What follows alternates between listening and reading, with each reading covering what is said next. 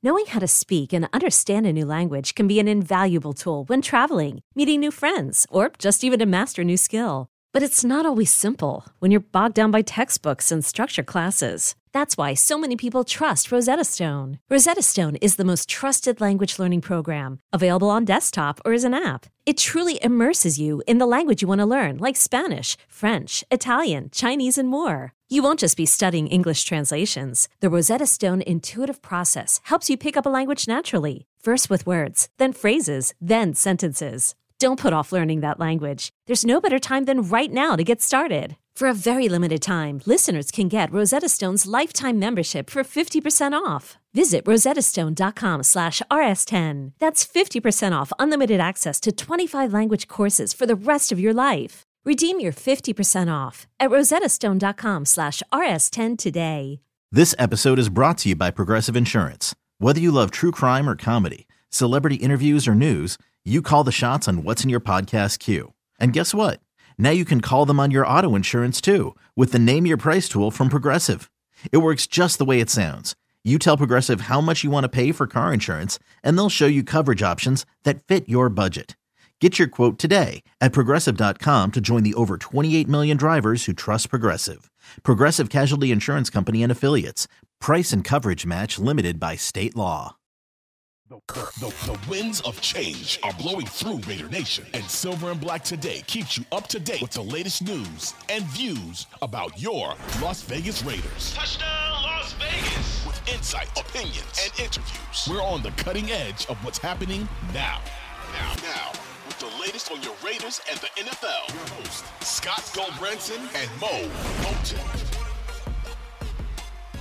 Welcome back. It is time for Silver and Black today, an Audacy original podcast. Thank you for joining us. If you subscribe to the show, thank you. If you don't, make sure you subscribe anywhere you get your podcast. Also, a hearty hello to our listeners on the Bet in Las Vegas. That's right, on the radio in Las Vegas with our Audacy station there. So thank you guys for joining us. It is one of our final shows before the draft. And to do that and to talk about the draft, the Raiders clearly first round draft pick, number seven overall. And I bring in my broadcast partner, as always. He's a national NFL writer at Bleacher Report. That is my good friend, Moe Moton. Mo, here we go. We have one of your colleagues on tonight to talk about the draft, talk about what the Raiders might be up to and what's going on. Of course, yesterday, finally, the world can sit and sleep well tonight knowing that Aaron Rodgers has finally been traded. Uh, and so now we, we, we can get past that national nightmare and get on to the draft?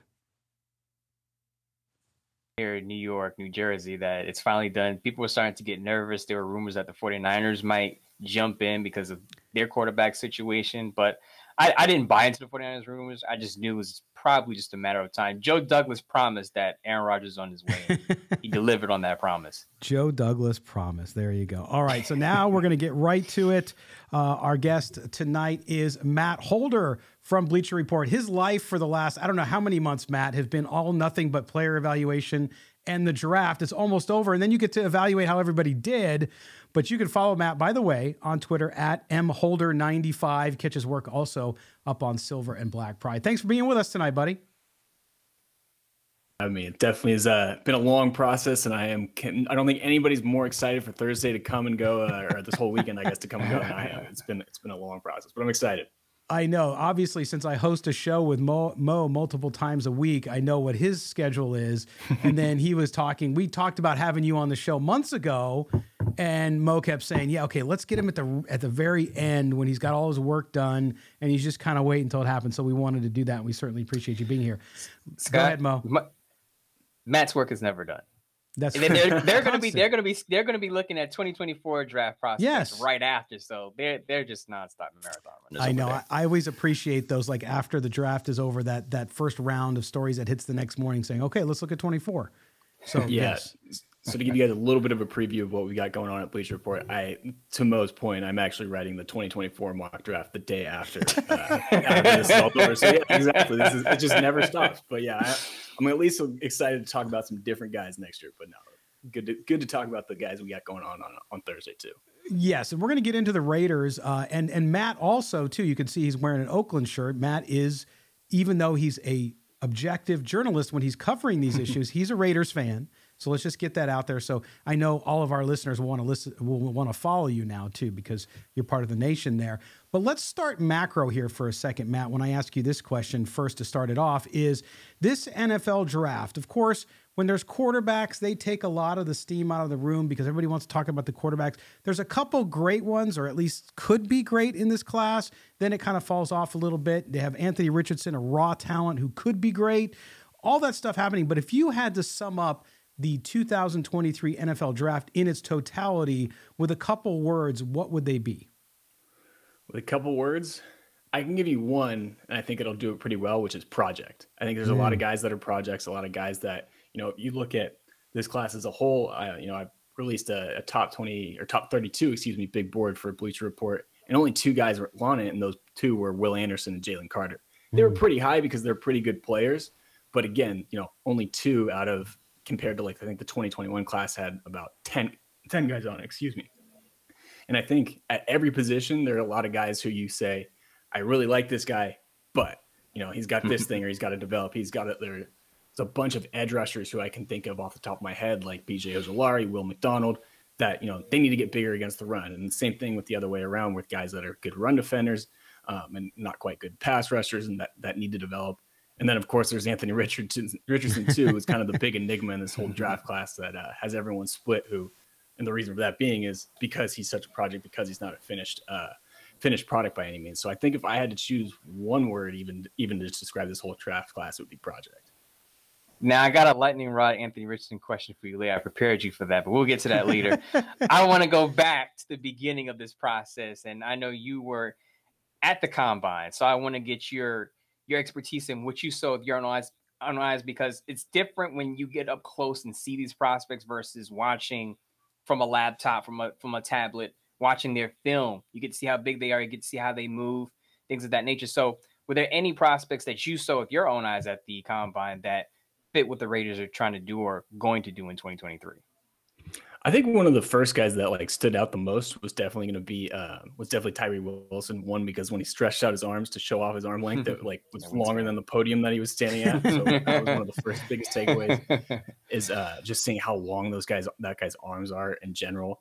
And then two, you know, kind of like what you're talking about, being able to compare guys, you know, side by side and size wise. Is Anthony Richardson even compared to like a Will Levis, who's a little bit bigger, and obviously we know C.J. Stroud's a little bit skinnier, and then there's Bryce Young, who's the the big anomaly and all that stuff.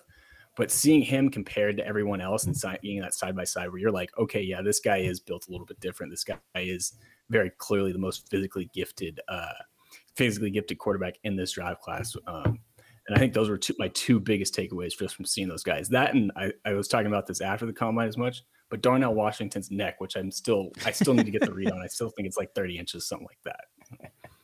That's crazy. Well, obviously, Matt, the, the Raiders have, uh, as as Mo and I have talked about over the last couple weeks, the Raiders have a, a, long list of things that they need. If you look at up the middle on defense, yep, everything they need everything there. They still need cornerback help. They need offensive line help.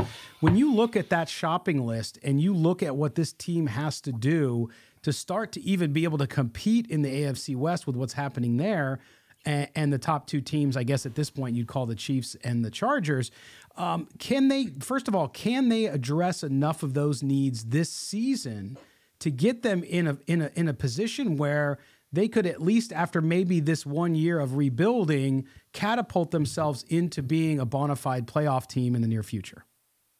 Yeah, I definitely think you know the the last part of your question there, where you're talking about maybe looking into uh, a few years down the road. I definitely think, um, or a year down the road, I definitely think they could be in a position to compete um, one of the biggest things is they've got to get pass rushers, like kind of like what you talked about, both interior and exterior. Um, you know, hopefully the hope is that uh, Chandler Jones will find the fountain of youth this year and, and get back to his, you know, his normal 10 sack self.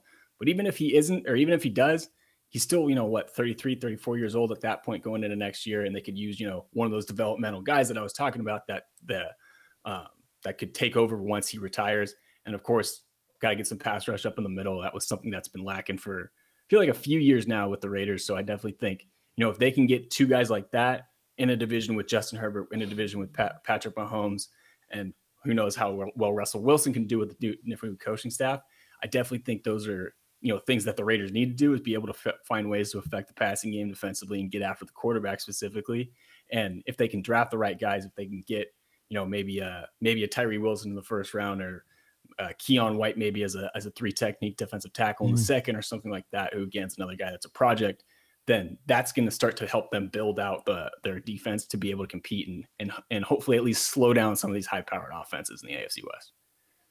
So let's fast forward to today, right? Well, the current, right? We're in the week of the draft, and it's just there are rumors that came out beginning of the week that the Raiders are tied to Peter Skoronski out of Northwestern. Now, I believe that pick caused a lot of uh, discussion within Raider Nation on, on social media. Some people like the pick. Some people are okay with the pick. Some people hate the pick. I'm one of the people that think it could be a mistake. And I'm not saying that because I think Skoronski is going to be a bust. But I think that at seven, even if you're not going to start him at tackle because of his short arms and you're going to move him inside, I don't think it's great value to get a guard at seven. I, that's just my opinion. What What do you think of those rumors, and what would you how would you feel if the Raiders picked Skoronski Skoronski at seven? I'm right there with you, Mo, uh, uh, with Skoronski at seven, and and the, basically the same logic. Like I've kind of talked about this on tape don't lie with with Marcus Johnson. Is Skoronski is a great player. I think Skoronski could probably be a good pro even if they, if they pick him at seven. But it's kind of like getting socks for Christmas when you wanted an Xbox or something like that. it's like, yeah, you get this solid player. Was, yeah, he's probably going to be, you know, a starter for at least the rookie contract, maybe even earn a second contract. But when you look at the top 10, especially if there's going to be a run on quarterbacks where a lot of these really good defensive players are going to be available, it definitely feels like you're leaving meat on the bone. And the guards that I like are guys like Steve Avila, who who'd be available in the second round, who I think could come in and be an immediate starter. And there are a few guys like that on the interior that I think you can find on day two that can be a bigger help. And then with Skoronski, you know, I can't say I've dove too much into his game, but talking with Brandon Thorn, um, who's on our team over at Bleacher Report, is he views him as more of a guard um, and his projection. And Brandon's obviously someone who I, I, respect quite a bit in the industry, and I think a lot of people do too. So again, it's kind of like you, you can't hate the pick because you can never have too many offensive linemen, but at the same time, you kind of can hate the pick because it was a top ten pick that you're spending on a guy that is going to play a least or a lesser value position. And I think another position too, there again, you know, you could probably could have gotten a quality starter and a, a year one starter in the uh, beginning of round two.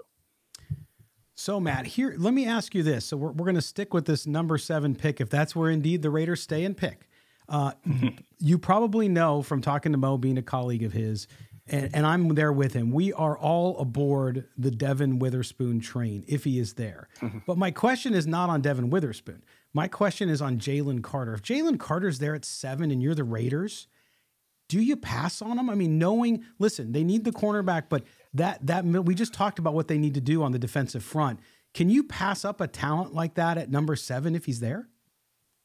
You know, it's it's funny. I've gotten this question. It feels like at, uh, almost at least once, maybe probably twice a week for the last uh, month or so since the combines happened, and it's and, and, my answer has kind of been the same this whole time. Is um, part of the issues with Jalen Carter, I think, just from an optics perspective, it is it is a little close to the the Henry Ruggs situation, and that's not. Mm-hmm. I know it's different situations, but not a great PR move by the Raiders if they were going to do that. And I could see, you know, a situation where I know Mark Davis is hands off, but he might step in and say, guys, can we get someone else? Can we get one of these top corners like Devon Witherspoon, who's, you know, doesn't have a, a track record quite like Jalen Carter's?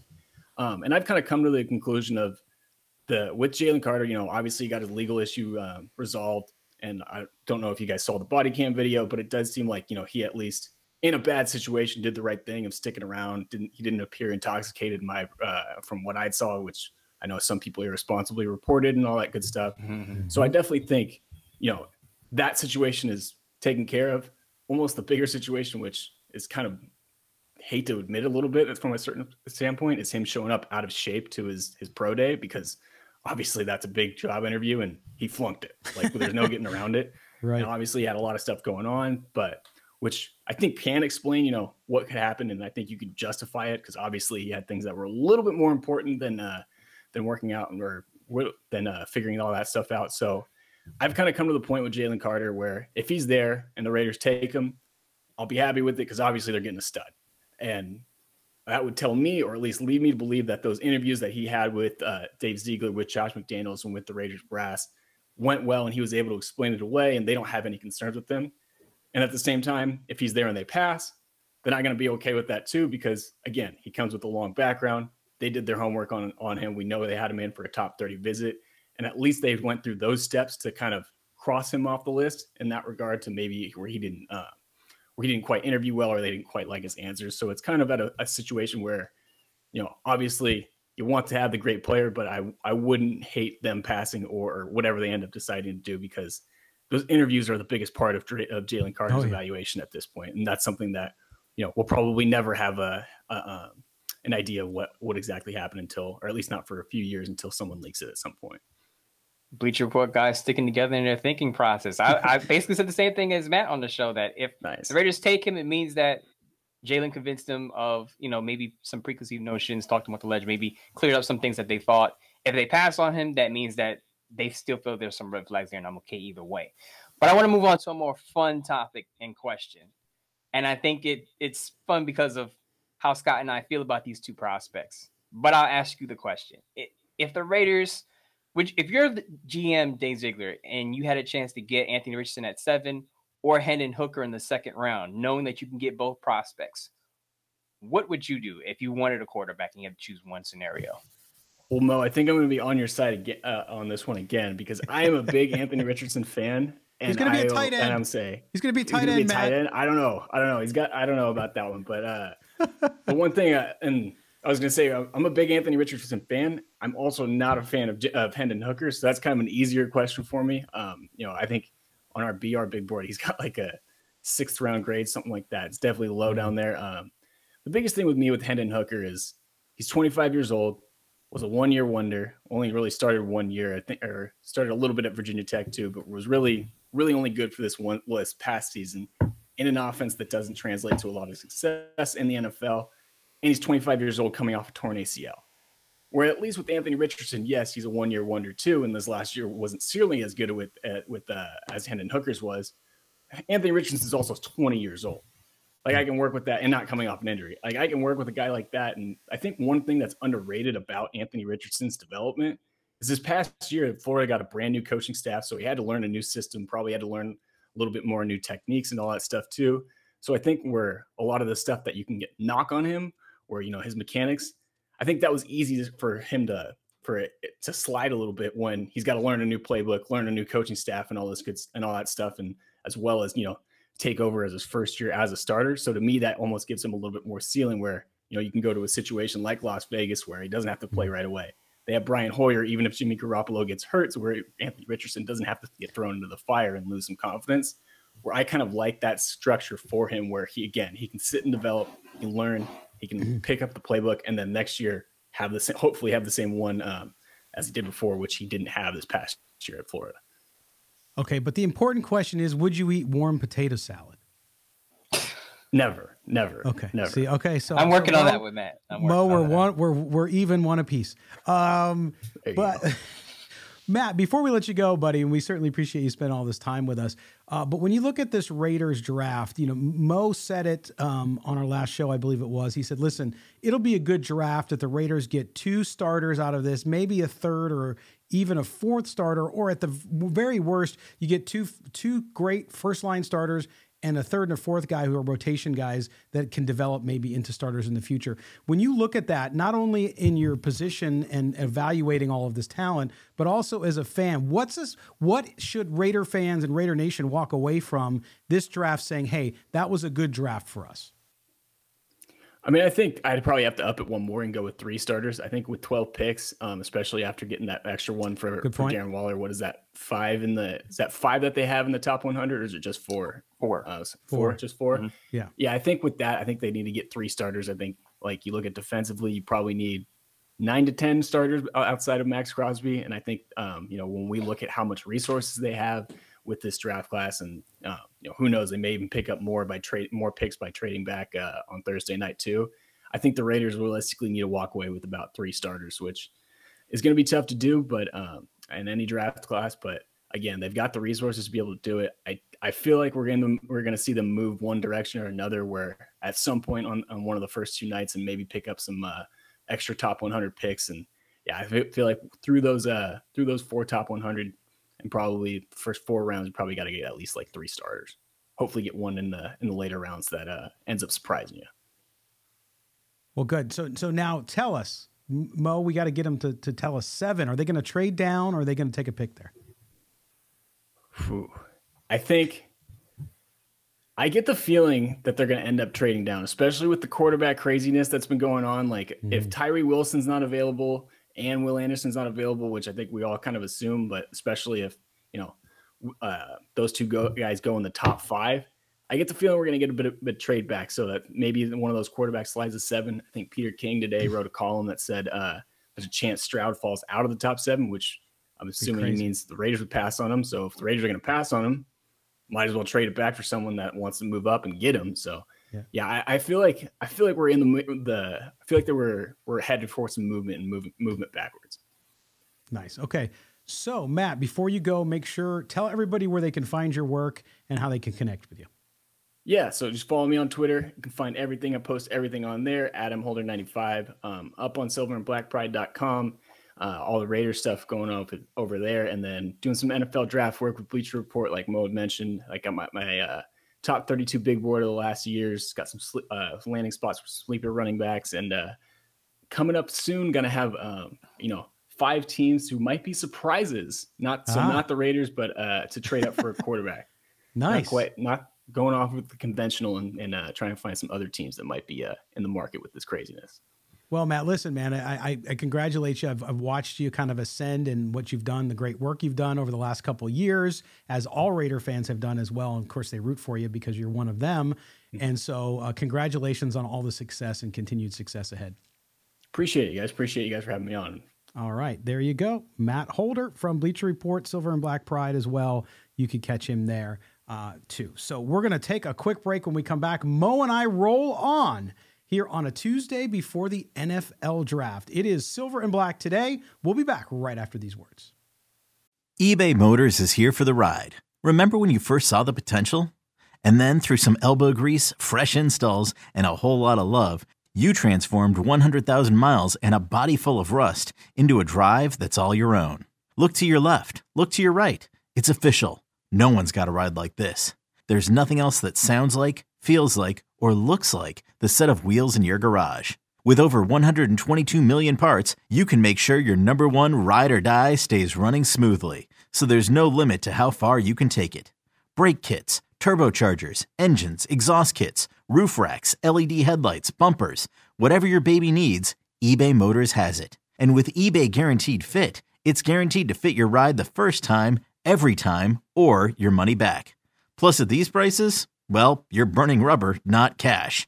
Keep your ride or die alive at ebaymotors.com. Eligible items only. Exclusions apply. The Angie's list you know and trust is now Angie, and we're so much more than just a list. We still connect you with top local pros and show you ratings and reviews, but now we also let you compare upfront prices on hundreds of projects and book a service instantly we can even handle the rest of your project from start to finish.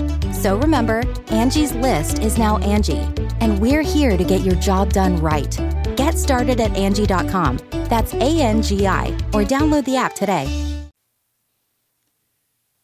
Welcome back. Silver and Black today rolls on an Audacy original podcast. If you don't already subscribe to the podcast, please do it wherever you get your audio. Again, another thank you to Matt Holder from Bleacher Report and also to my co host Moe Moton, who had to run as well. They're all on deadline for the draft. So Mo had to cut out a little bit early.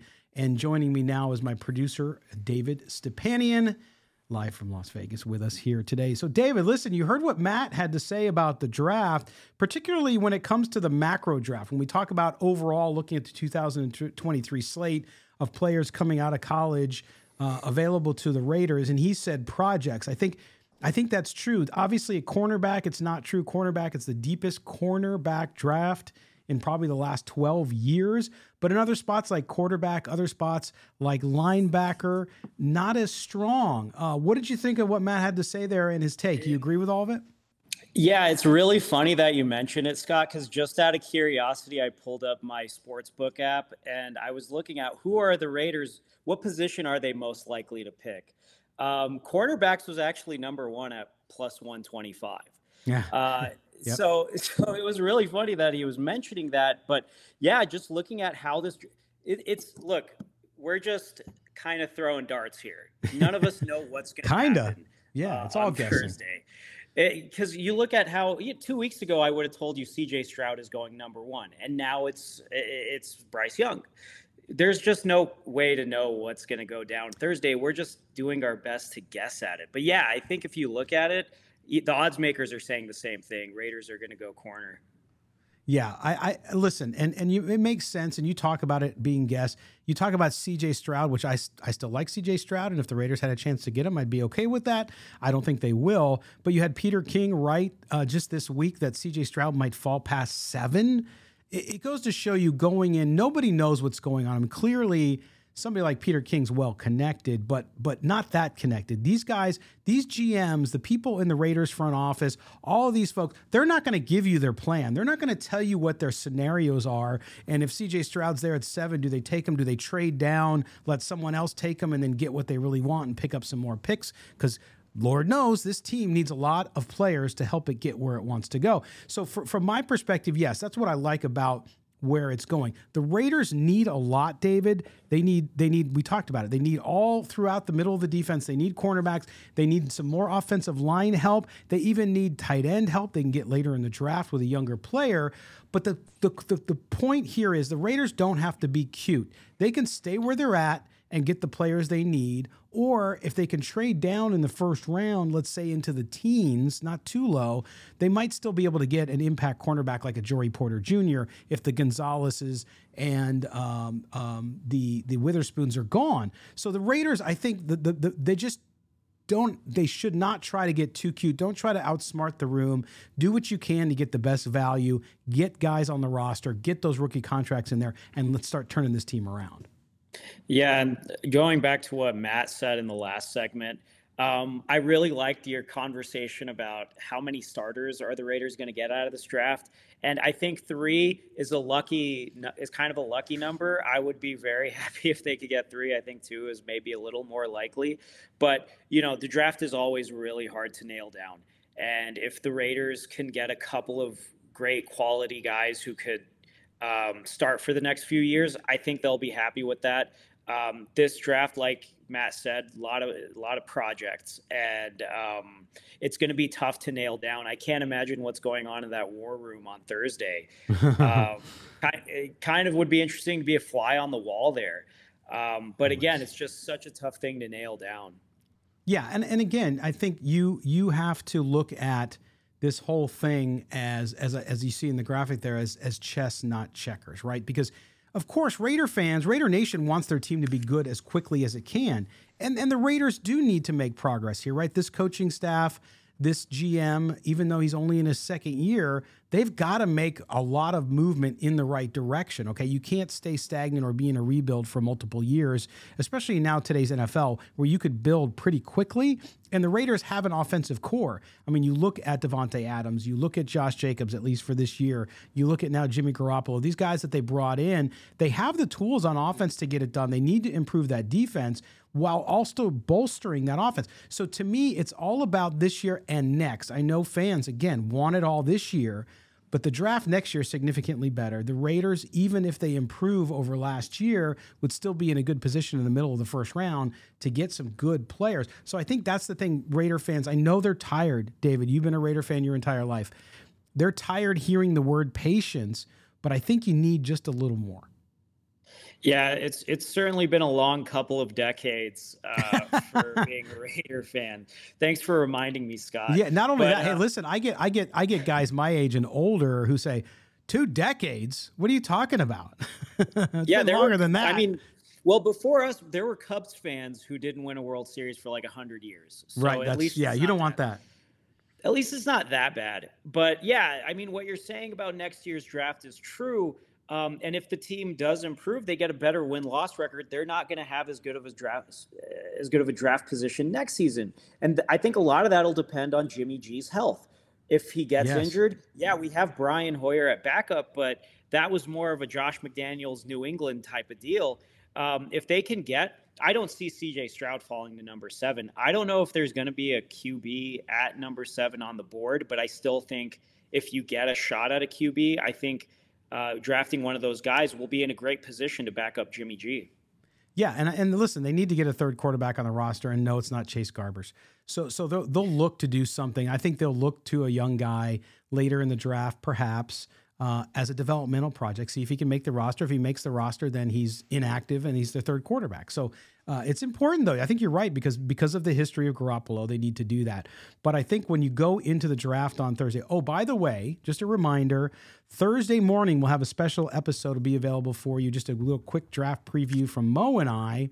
And then Thursday night, of course, I will be live with Brian Baldinger and Jason La Canfora on the Audacy live draft report. I will be right on as the Raiders select number seven, if they still select number seven. If not, wherever they select in the first round, um, I'll be joining them live. Uh, there, you can catch it on the Audacy app or you can catch it on the Audacy Sports YouTube page. Moe will be live on the Bleacher Report app starting at the top of the draft until the Raiders pick as well. So make sure you check that out. Uh, just a reminder of all the content coming up. But um, I think, you know, fans overall, I think Raider fans were feeling not very excited about the draft. But as we move into these final days before it happens, David, I, I feel a little bit of a turnaround. I think a lot of Raider Nation is starting to realize, okay, we're going to get some young talent here. And even if they don't like Josh McDaniels, they feel good about the talent available when the Raiders pick and that the Raiders, for once, maybe in the last few years, don't mess up that first round draft pick. Yeah, I think this is a great year. I, am just looking at the odds again because there's just so much talent here in, in the in the first round. I really feel like whoever they end up with at number seven, if they stick to that pick, I really feel like you're going to get a guy that the fan base can get behind and it's going to show a lot of promise. I think the position they draft is going to have a lot to do with that. Yes. But I think, regardless, at number seven, it's stacked with quality and you're going to get a guy. With, again, we'll see with the new regime, but I think you're going to get a guy that the fans can get behind. Yeah, I, I do too. Listen, it's going to be, to me, you, you get a quality defensive player at number seven a guy people can get excited about, especially if it's Devon Witherspoon. Yes, I'm biased. Then I think Raider Nation will be excited about that because they know it's a need and they're getting a guy. It's not a reach, right? We saw Jon Gruden and and Mike Mayock reach many times, and every time they got burned on it. Okay, Johnathan Abram, right? We saw that what happened with there. We saw Clelin Ferrell, and and even Kolton Miller, who's turned out to be a good player, was a reach. So I think as long as the Raiders pick one of the best available talents there at a need position, uh, they'll be fine. So it'll be it'll be exciting, and that's coming up just in a couple days. Well, we're going to take our last break right now here on Silver and Black today, an Audacy original podcast. When we come back, David and I will close out the show. We'll talk a little hodgepodge. We'll talk a little bit about Mark Davis talking that trash about the Oakland or uh, excuse me, Las Vegas A's coming up right after the break. You're listening to Silver and Black today, an Audacy original podcast. Don't go anywhere, or I will find you. Okay, picture this: it's Friday afternoon when a thought hits you. I can spend another weekend doing the same old whatever, or I can hop into my all-new Hyundai Santa Fe and hit the road. With available H-Track all-wheel drive and three-row seating, my whole family can head deep into the wild. Conquer the weekend in the all-new Hyundai Santa Fe. Visit HyundaiUSA.com or call 562 for more details. Hyundai, there's joy in every journey. When you need mealtime inspiration, it's worth shopping Kroger, where you'll find over 30,000 mouth-watering choices that excite your inner foodie. And no matter what tasty choice you make, you'll enjoy our everyday low prices, plus extra ways to save, like digital coupons worth over $600 each week. You can also save up to $1 off per gallon at the pump with fuel points. More savings and more inspiring flavors make shopping Kroger worth it every time. Kroger, fresh for everyone. Fuel restrictions apply.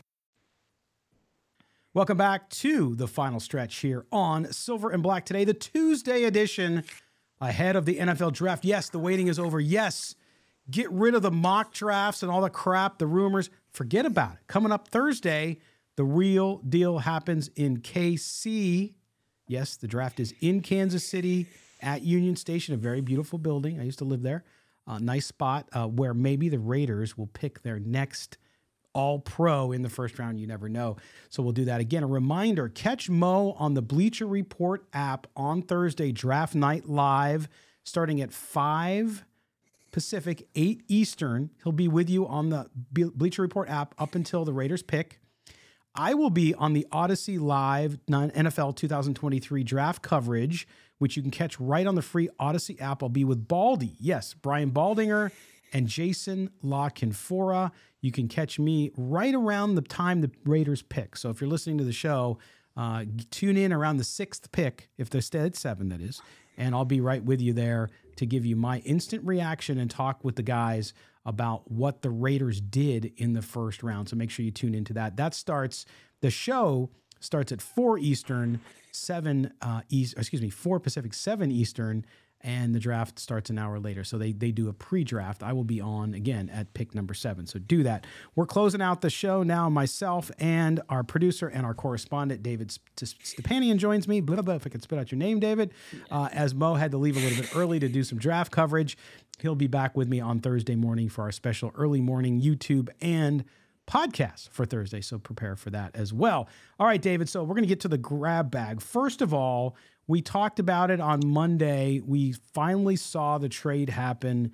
Green Bay Packers trade Aaron Rodgers to the Jets. J E T S. Jets, Jets, Jets. Jets. It finally yep. happened. I'm just happy that it's over. I called it the, the the long national nightmare, going back to some Watergate terminology there. But finally, he ends up in New York, and the Jets gave up a pretty penny. The interesting thing about all the compensation, I think too much, that they gave up for Aaron Rodgers is the Jets are still a very well equipped team, and they have the ability to stay there because they have a young roster, which is the whole point for the Raiders to draft a young defense. Yeah, I think um, when you look at the this trade, I, I I wonder if it hurt the Jets a little bit if uh, we kind of knew Aaron Rodgers is going to the Jets for like a month now, and I kind of wonder if that incentivized Green Bay to kind of ask for a lot More. because yeah. yeah, yeah, because we kind of already know that this deal is being done, and uh, that hurt the Jets in the end because they gave quite a lot for a guy who's going to play one, maybe two years, and that's another condition I saw. What if if Rodgers plays some percentage of snaps, then the they get a first round pick yeah. yeah. the pick improves. They get a first round pick next year. Uh, I, it, it's a it's a lot for someone Rodgers' age, and especially after missing the playoffs last year. Um, yeah, he had back to back MVPs in the last few years, but yeah, mm-hmm. he, Scott, you're right. They they kind of got fleeced on this one. Yeah, and listen, I get it. I think the Jets are obviously a better team with Aaron Rodgers there, even at his advanced age, if you will.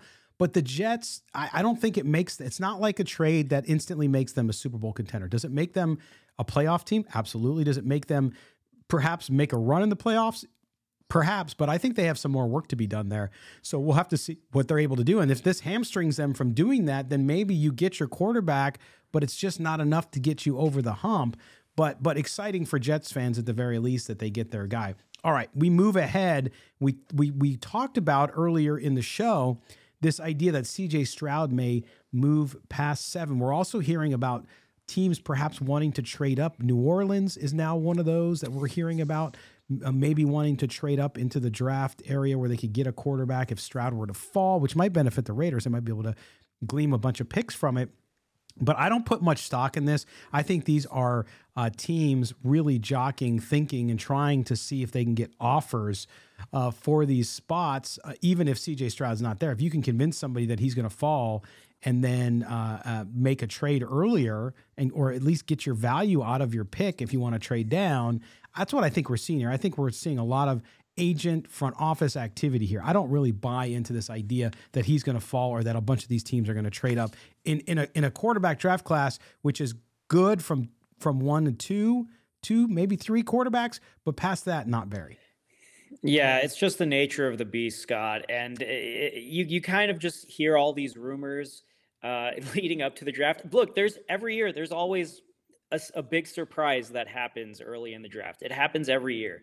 And whether that maybe I think it'll be just as surprising if we see four straight QBs in the top four of the draft as it would be to see CJ Stroud fall out of the top four. Something eh, something crazy is going to happen. I don't know if CJ Stroud drops out of the top three, but I think it we might see a record number of trades depending on how the top few picks of this draft goes. Really interesting. It could happen. It could happen. I think we'll see. I mean, we're coming up on a Thursday, so it'll be interesting. Okay, so mm. we're going to close out the show talking about this because the big news, and we have to talk about it here. Yes, we're not a baseball podcast. We talk about the Las Vegas Raiders football team, but the Las Vegas Raiders were once the Oakland Raiders. Of course, they were LA and they were Oakland again before that. But nonetheless, the Oakland A's have, in essence, and Major League Baseball, without yet approving it, kind of tacitly gave approval through their commissioner, as they have all along this process. But it appears now it's pretty much a done deal, except for where they're going to play, because the, A's still need to get funding in the state of Nevada. But David, um, I'll tell you what, Mark Davis, who had a bad relationship with the A's because of the lease at the Oakland Coliseum, came out and ripped the A's uh, and and their plan to move to Las Vegas because of what happened in Oakland. I'm not surprised by it, but again, if these two teams are going to share a city again, it really makes for just some strange bedfellows because the A's now coming in. Listen, the ownership group in Oakland is hated by almost everybody, every A's fan, because of what they did. That yeah, the Moneyball stuff, and they made a movie about it, was successful to a certain degree. But then when they didn't get the stadium they wanted, they started to strip the thing down, and that really hurt the fans up in Oakland. And so now they're going to move to Las Vegas, build a 35,000 seat dome stadium. Uh, just off the Las Vegas Strip, where the Wild West Casino now sits. It's a dump. It's a truck stop where uh, ladies of the night service truck drivers. Trust me, that's what it is, David. you know, you know I'm telling the truth here. Mm-hmm. So so they're going to clean up that area, and you're going to have an amazing sports district continue to be built in Las Vegas. David, were you surprised by Mark Davis said? What about what he said and the validity of it? No, I, I, wasn't surprised at all because this goes back so long. And I live 10 minutes away from the location where they want to build this stadium. And Wild Wild West is already torn down. It's just a bunch of dirt there now. And mm-hmm. Station mm-hmm. Casinos trying to sell that land for for a while. But yeah, as soon as uh, the A's kind of had this interest to moving in Vegas, uh, Rob Manfred was all for it, and why wouldn't he be? Uh, they're not drawing a lot of fans in Oakland, but I just think yeah, the the whole thing about Mark Davis is. Um, you know, they, they want taxpayer dollars. The A's want taxpayer dollars and they want $500 million from people like me who live in Vegas and pay taxes here. Uh, this feud between Davis and the A's goes way back. And I think that this whole A's moving to Vegas thing, especially kind of without league approval, there's a lot that could be said about this. And I think at the end of the day, the city of Oakland has has most of the blame yeah. because these teams just want to get out of here. The, the Warriors left, the A's left, and the the Ra- or the A's haven't left yet. The Raiders left, and the A's are about to leave. So I yeah. I think you mostly blame the city and the mayor. Yeah, and you're thinking about uh, the timeline here is the A's would be playing in that new stadium four years from now, so 2027. Well, Where they play in the well, interim? Well, how about this? They they might move to Summerlin in the next two years. They might play in the Summerlin bar, ballpark because they're averaging less than 10,000 fans in Oakland right now. Yeah, and, and they could get 10 or 11 ballpark, there. They could they could sell out every all every single one of those seats in Summerlin. Yeah, and I know too some of the plans. So if you haven't seen the Aviators ballpark in Summerlin, which is a, a nice suburb right where na- near where David lives, uh, in in West Las Vegas, the western side of Las Vegas, um, you you it's a beautiful ballpark. It has a pool in center field you can rent out. What I've now read is that if the A's were to move there for temporarily for a couple years, they would probably put seat, more seating out there and try to get it closer to fifteen thousand uh, as well, which would be about half of what they would have in the new ballpark. So a good plan. Why not? Uh, it'll be hot as heck, of course, but the Aviators play in it, so the the A's can do that too, and just uh, do very few home games when it gets really hot, or excuse me, day games when it gets really hot. Uh, but but I'm I'm interested because you know I'm a baseball guy, David. But they estimate almost half of the fans that will come see the A's in Las Vegas will be from will be tourists, which I don't know that I mm-hmm. buy. Mm-hmm. I don't know if I buy that no, for baseball. No, that's I, I, that's absolutely not true. But you wouldn't be able to tell because everyone I know here, I already have a favorite baseball team. Yeah. I mean, you already. They're going to go see their favorite team. Nobody, and and there's pretty there's no A's fans. Yeah. I mean, let's be honest. There's no A's fans here. I'm going to go whenever they play the Yankees. If you lived here, I'm sure you would go see them every once in a while to see because they don't play the Padres. But I'm not. I'm not an A's fan. And no, a lot of people who live here, uh, they're they're not going to switch teams for the A's. What's What's But- interesting, and I, I I know we're getting into baseball talk. Yeah, yeah, but what, is that there, there's the idea of radical realignment in the, in Major League Baseball. I don't know if you've seen that, David, where they would get a they would get rid of American and National leagues and align teams geographically. So you could be looking if you if you haven't seen that, go look it up, and and to the listeners out there too, if you're baseball fans, go look it up, where you would have a division that would have Oakland, San Francisco, San Diego, the two Los Angeles teams, and Seattle. That would be one division in, baseball, or they split it up, I think, maybe into a Pacific division. So very interesting. So the, the, the Padres, the A's, the Dodgers. Can you imagine now that I could believe if you have the Padres where, where they're going right now, people are on the bandwagon. You have the Dodgers and the Angels and the Giants all playing in Vegas three, maybe four times a year. Yeah, I could see that being a big draw because Vegas is full of Dodger fans, as you know, anyway. Ton of Dodger fans. So Yeah, I think um, it's it's mostly Dodger fans here. I mean, let's be blunt about it, and that's not going to change if the No. A's come here. there were a lot of Raiders fans here already.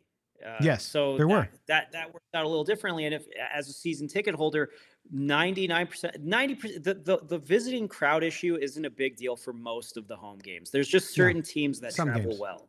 Right, There's just certain teams that travel well. The thing about baseball, though, is um, like I said, eh, you grow up watching the sport and you grow up having a favorite team, and Right. not many people chose the A's as their favorite team here in Vegas, especially. You know, Yeah, there's more Dodgers fans Padres fans for sure. and I, I and I and the writing's been on the wall for several years, but but I do feel bad again for the Oakland fans. They lost their football team, their basketball team moved across uh, the Bay to San Francisco, and now their baseball team is going to leave.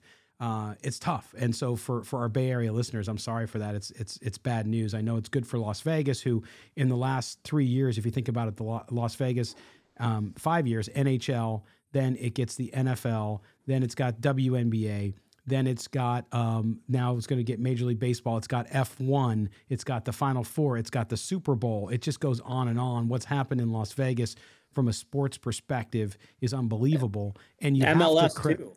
MLS, yes, you have Yeah, to credit you have to credit uh, really the Raiders. The Raiders that domino fell, and it was the biggest one because the NFL is the biggest one. So it'll be interesting. Okay, David. Now we're not going to talk to you before Thursday. Give me your best guess, your pick. What do the Raiders do in that first round? Do they get a guy at seven, whether it's Devon Witherspoon, whether it's somebody else, or do you think they're going to trade down? Yeah, I think it's not the sexy answer, Scott, but Yeah. um, I think I think they I think they stick to number seven. I think Witherspoon goes with the Lions. I think uh, Vegas ends up with Christian Gonzalez, and I think he's a great pick. I think a lot of fans should be happy about Christian Gonzalez if he ends up with the Raiders. I wouldn't be upset at all about that. No, uh, I think that's fine. Yeah, I think as long as they don't reach for somebody and they get the pick, they should get at that point. And I tend to agree with you. I think at seven, they're going to take one of the cornerbacks uh, unless somebody just gives them so much to move down. But again, I just caution if the Raiders trade down, they can't trade into the mid 20s. They can trade down into the 10, 11, 12, 13, maybe. But remember, New England needs a lot of defense. If they go past New England, uh, whoever's there, they're going to grab too. So you got to be careful with it. So it'll be fun to watch. But we appreciate you sitting in for Moe. Uh, I'm happy to do this, Scott. Especially we got a couple guys. Look, we talked baseball on a football podcast We did. gear. Yes, I- wearing I'm hockey gear. so- Both I'm wearing really happy not able to do this. not planned. For those of you watching on YouTube, you know what David's talking about, but not Mm-hmm. planned. But we both are wearing our our Vegas Golden Knights gear tonight. So it's Show one our of those support deals. for the playoffs. And I'll be at Game Five on Thursday night too. After watching some pre some draft coverage, I'll be heading into T-Mobile for Game Five. So go Knights, go. go. It'll be a good sports night for you, David. Thanks, my friend. Thanks, Scott. All right, there you go. There you have it. Again, thank you guys for being with us. We want to thank Matt Holder of Bleacher Report for being us for being with us. Excuse me, and uh, for giving us some insight into the draft on Thursday. Reminder: our next show will drop Thursday morning. Our little pre-draft. It'll also be available at you on YouTube at 8 a.m. Pacific as we try to get ahead because you're not going to watch us when the draft's on. You're going to listen to us. Moe will be on the Bleacher Report app at 8 p.m. Eastern, 5 p.m. Pacific. I will be on with Baldy and Jason La Canfora on the Audacy app or on the Audacy Sports YouTube page right when the Raiders pick. So you can listen to my reaction to the pick there as well. So make sure you tune in to that. For our producer, David Stepanian, I am Scott Gulbransen. We will talk to you guys on Thursday. Take care, Raider Nation.